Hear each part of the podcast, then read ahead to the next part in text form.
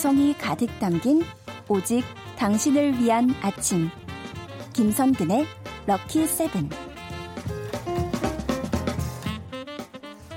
김미성님께서 역사 얘기를 어쩜 이렇게 맛깔나게 하시는지 듣다 보면 점점 빠져드는 반쌤 방, 감사드려요. 이렇게 인사해 주셨습니다. 헤어나올 수 없는 늪 같은 시간 반주원의 들리는 역사 한국사 강사 반주원 선생님 어서 오세요. 네, 안녕하세요. 늪주원입니다. 그렇습니다. 네. 네. 박경림 씨에게 착각의 늪이 있다면 반주원 네. 쌤에게는 역사의 늪이 있다. 아, 네. 그렇군요. 이렇게 말씀드리고 싶습니다. 예, 어, 그러면 또 이게 오늘 주제 속에 제가 퐁당 빠뜨려서 아, 예. 늪 속에서 헤어나오지 못하게 해드려야 될 텐데요. 나갈 수가 없겠네요. 네. 나갈 수가 없겠어요. 아, 갑자기 뿌디 얼굴을 보니까 네. 문득 또 요 퀴즈 내고 싶어지네요. 아, 전요 퀴즈인 줄 알고 네. 놀랐어요. 아니옵니다. 네.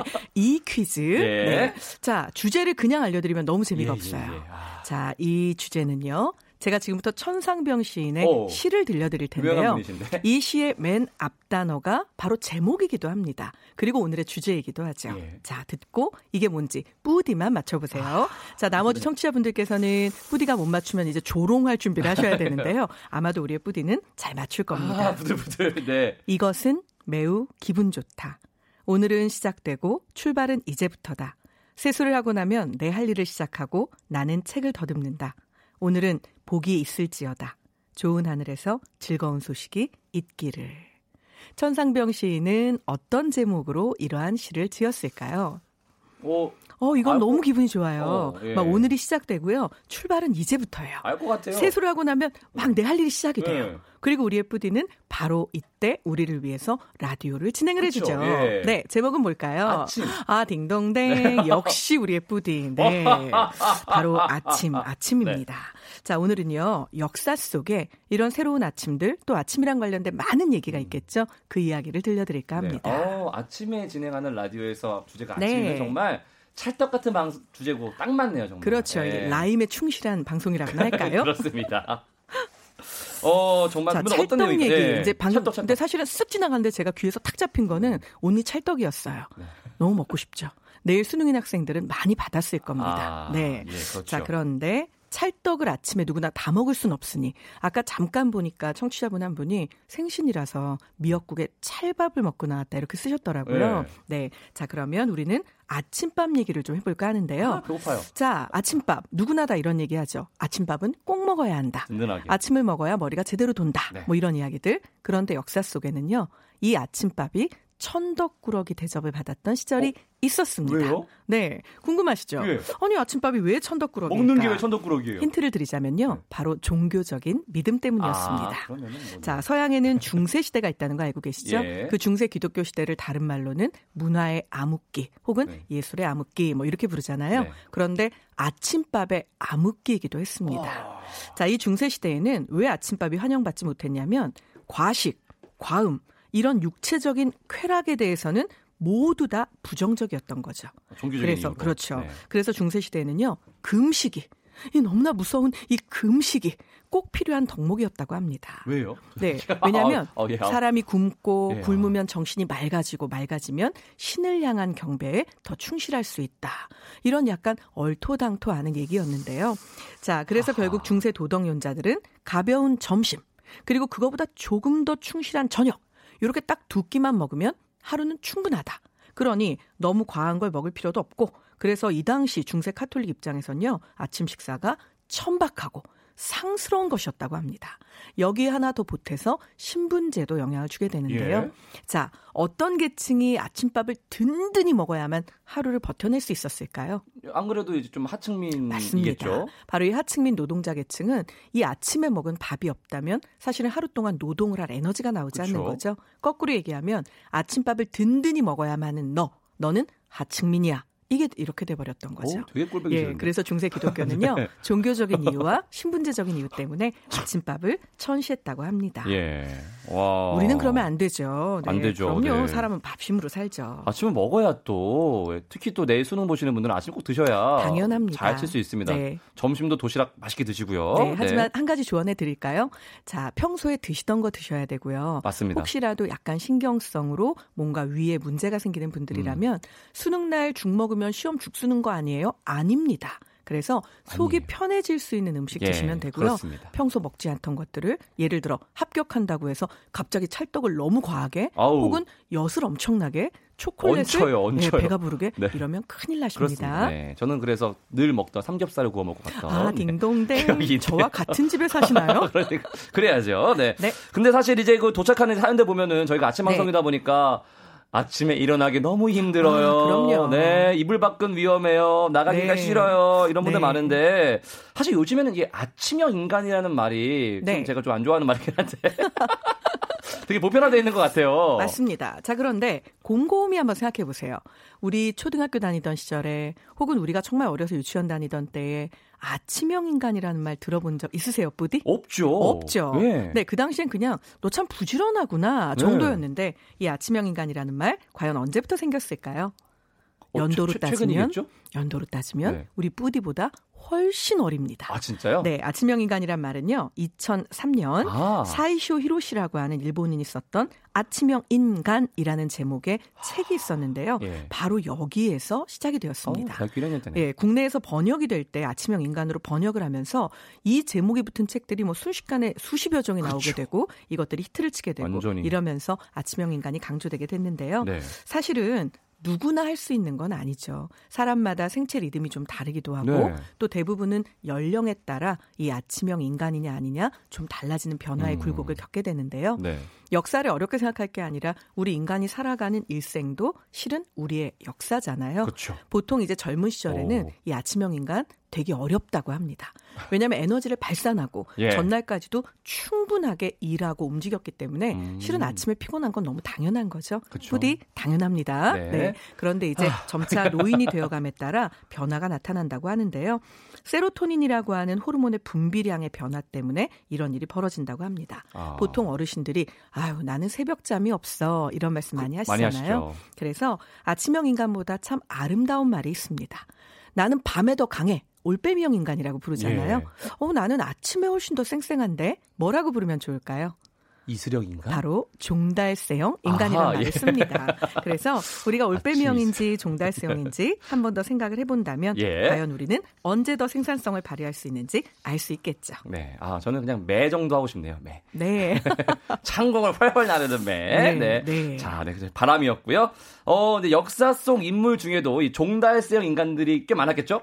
많았습니다. 네. 그런데 이 많은 와중에요. 우리 외국인도 한번 생각을 해볼까요? 아, 외국인 분들? 네, 왜냐하면 우리나라 뭐 역사 속에 사실 선비들은 아침부터 일어나서 책도 읽어야 되고 그러니까요. 명상도 해야 되고 네. 대부분 다 사실은 아침형 인간이었을 음. 테고요. 음. 자, 그럼 서양에서는 누가 이렇게 유명한 아침형 인간이었을까? 네. 바로 베토벤이었습니다. 아유.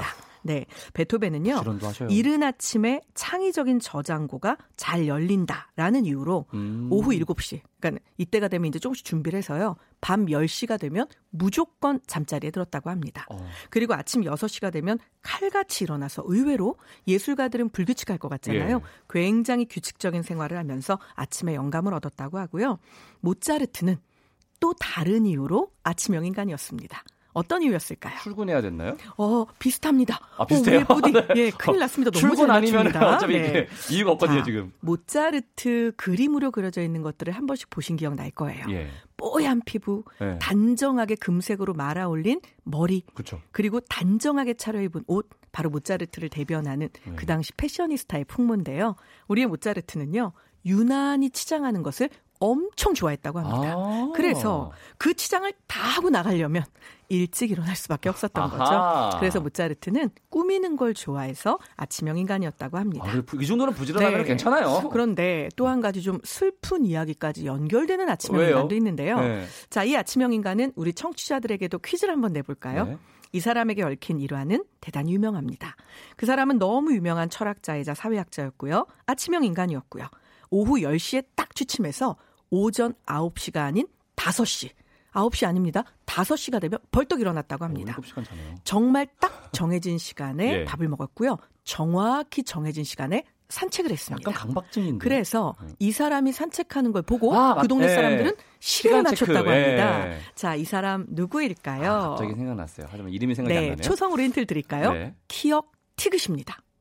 알겠는데요, 그러면은 칸트네요. 칸트죠. 네, 네 칸트. 맞습니다. 네. 우리 청취자 여러분들도 칸트 맞추고 계실 텐데요.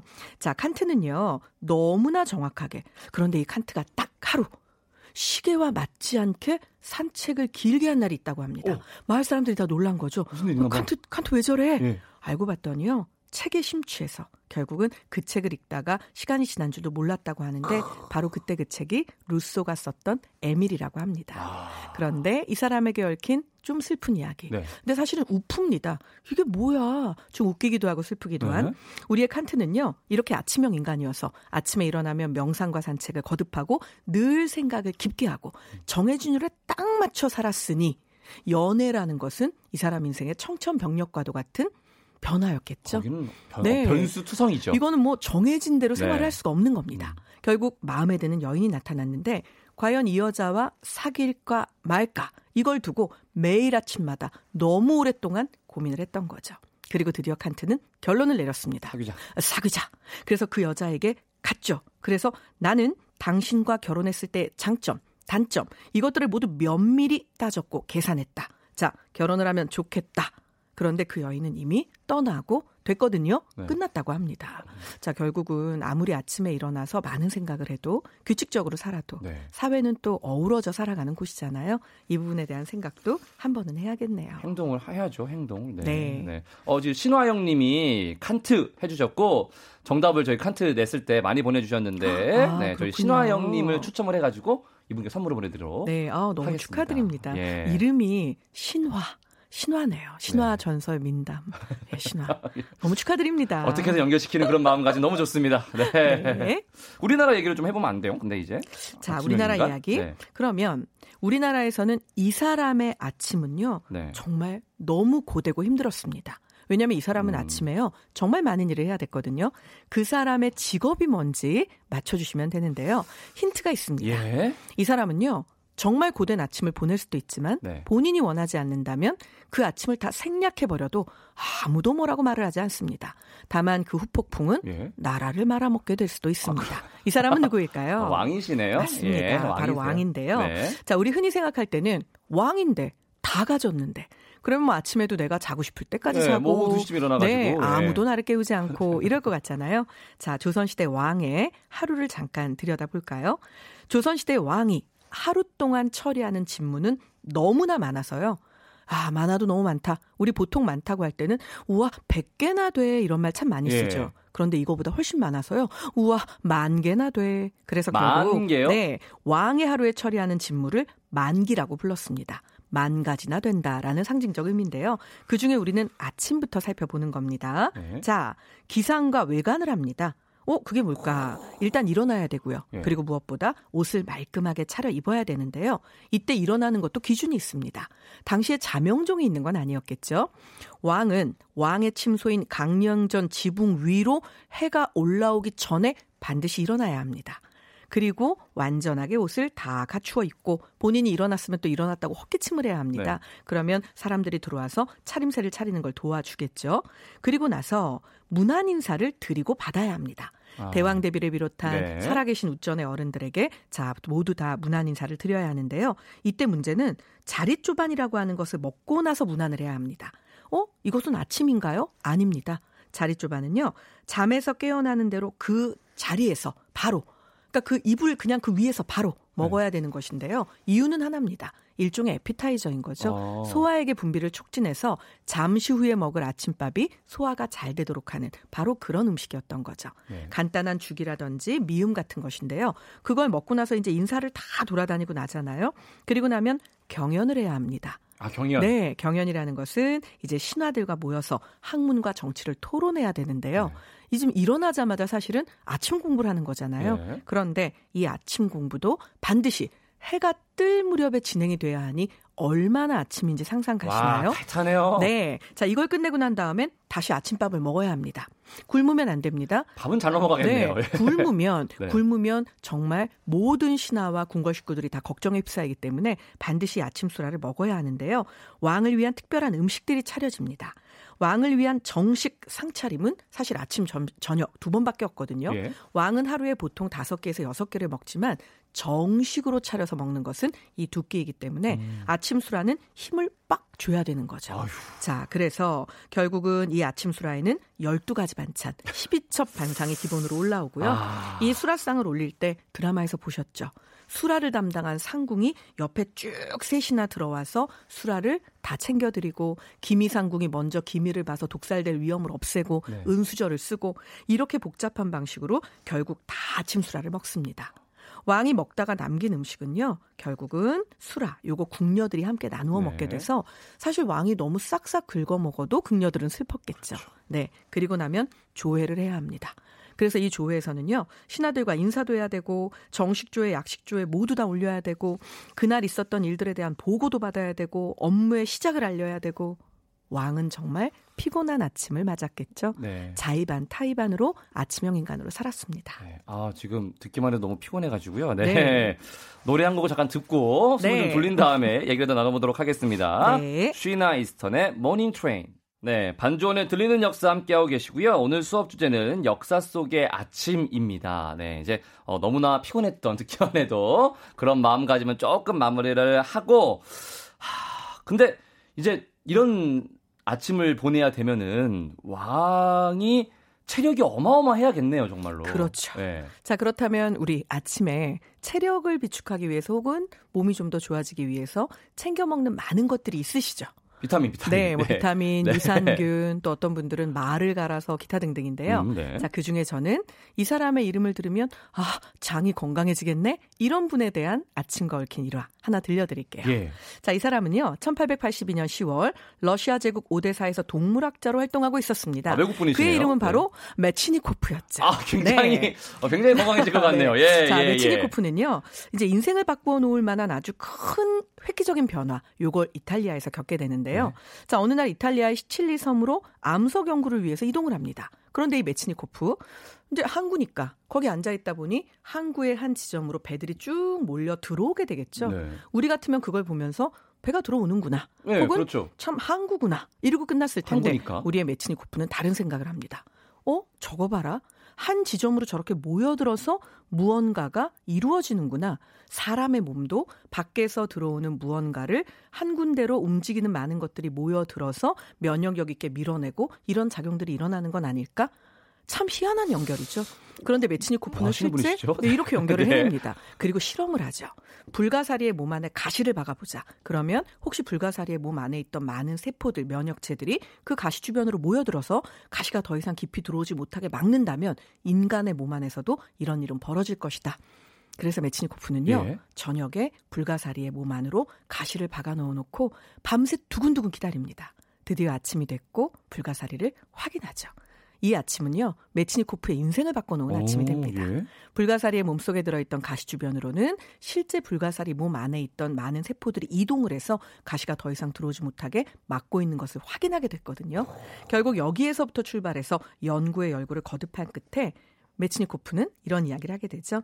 인간을 비롯해 살아있는 모든 생물의 몸속에는 여기저기 돌아다니며 미생물을 잡아먹는 물질, 바로 면역력이 있다. 이 치유의 주인공은 세포들이다. 음.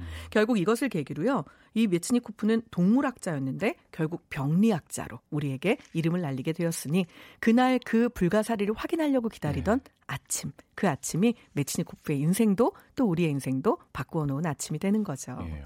항구에서 그런 생각을 할 수 있다는 게 네, 네, 놀랍죠. 참으로 놀랍습니다. 사실 뭐 뉴턴도 사과가 떨어지면 우리는 아, 주워야겠다. 먹어야겠다. 먹자. 이런 네. 생각이 드는데 지구가 당긴다라는 생각을 하니 위인들의 머릿속은 참 신기한 것 같습니다. 대단하신 것 같아요. 네. 아침에 들어가는 속담이나 격언도 굉장히 많잖아요. 너무 많죠. 예. 늦잠은 가난 잠이다. 빠라밤. 아... 너무 슬프죠. 아침에 일찍 일어나지 아... 않고 늦게까지 자는 버릇이 있으면 게을러서 가 난하게 된다라는 뜻이고요. 너무 유명한 속담 하나 있겠네요. 부지런해야 원하는 것을 얻기가 더 쉽다. 일찍 일어나는 음. 새가 네. 벌레를 잡는다. 네. 그런데 요즘 청소년들은요. 네, 이걸 빗대어서 네. 좀 조롱하듯이 일찍 일어나는 새는 아, 피곤하다. 이런 말들을 피곤하죠? 하더라고요. 네. 네. 자, 새벽 바람 사초롱이라는 말도 있습니다. 새벽 바람에 꺼질까봐 조심스럽게 들고 있는 비단 초롱이라는 뜻인데요. 음. 너무 사랑스럽고 보호해주고 싶고 소중한 것을 비유적으로 이를 때 새벽바람 사초롱이라고 이야기합니다. 알겠습니다. 네. 새벽바람 사초롱 네. 만큼이나 사랑스러운 우리 반조 선생님과 아, 네. 감사합니다. 아침을 키워드로 역사 속 다양한 얘기 훑어봤습니다. 이 코너만 따로 다시 듣기가 되거든요. 검색창이나 너튜브, 팟캐스트에서 김성근의 럭키세븐을 검색해 보세요. 선생님 오늘 수업도 감사합니다. 안녕히 가세요. 네, 감사합니다.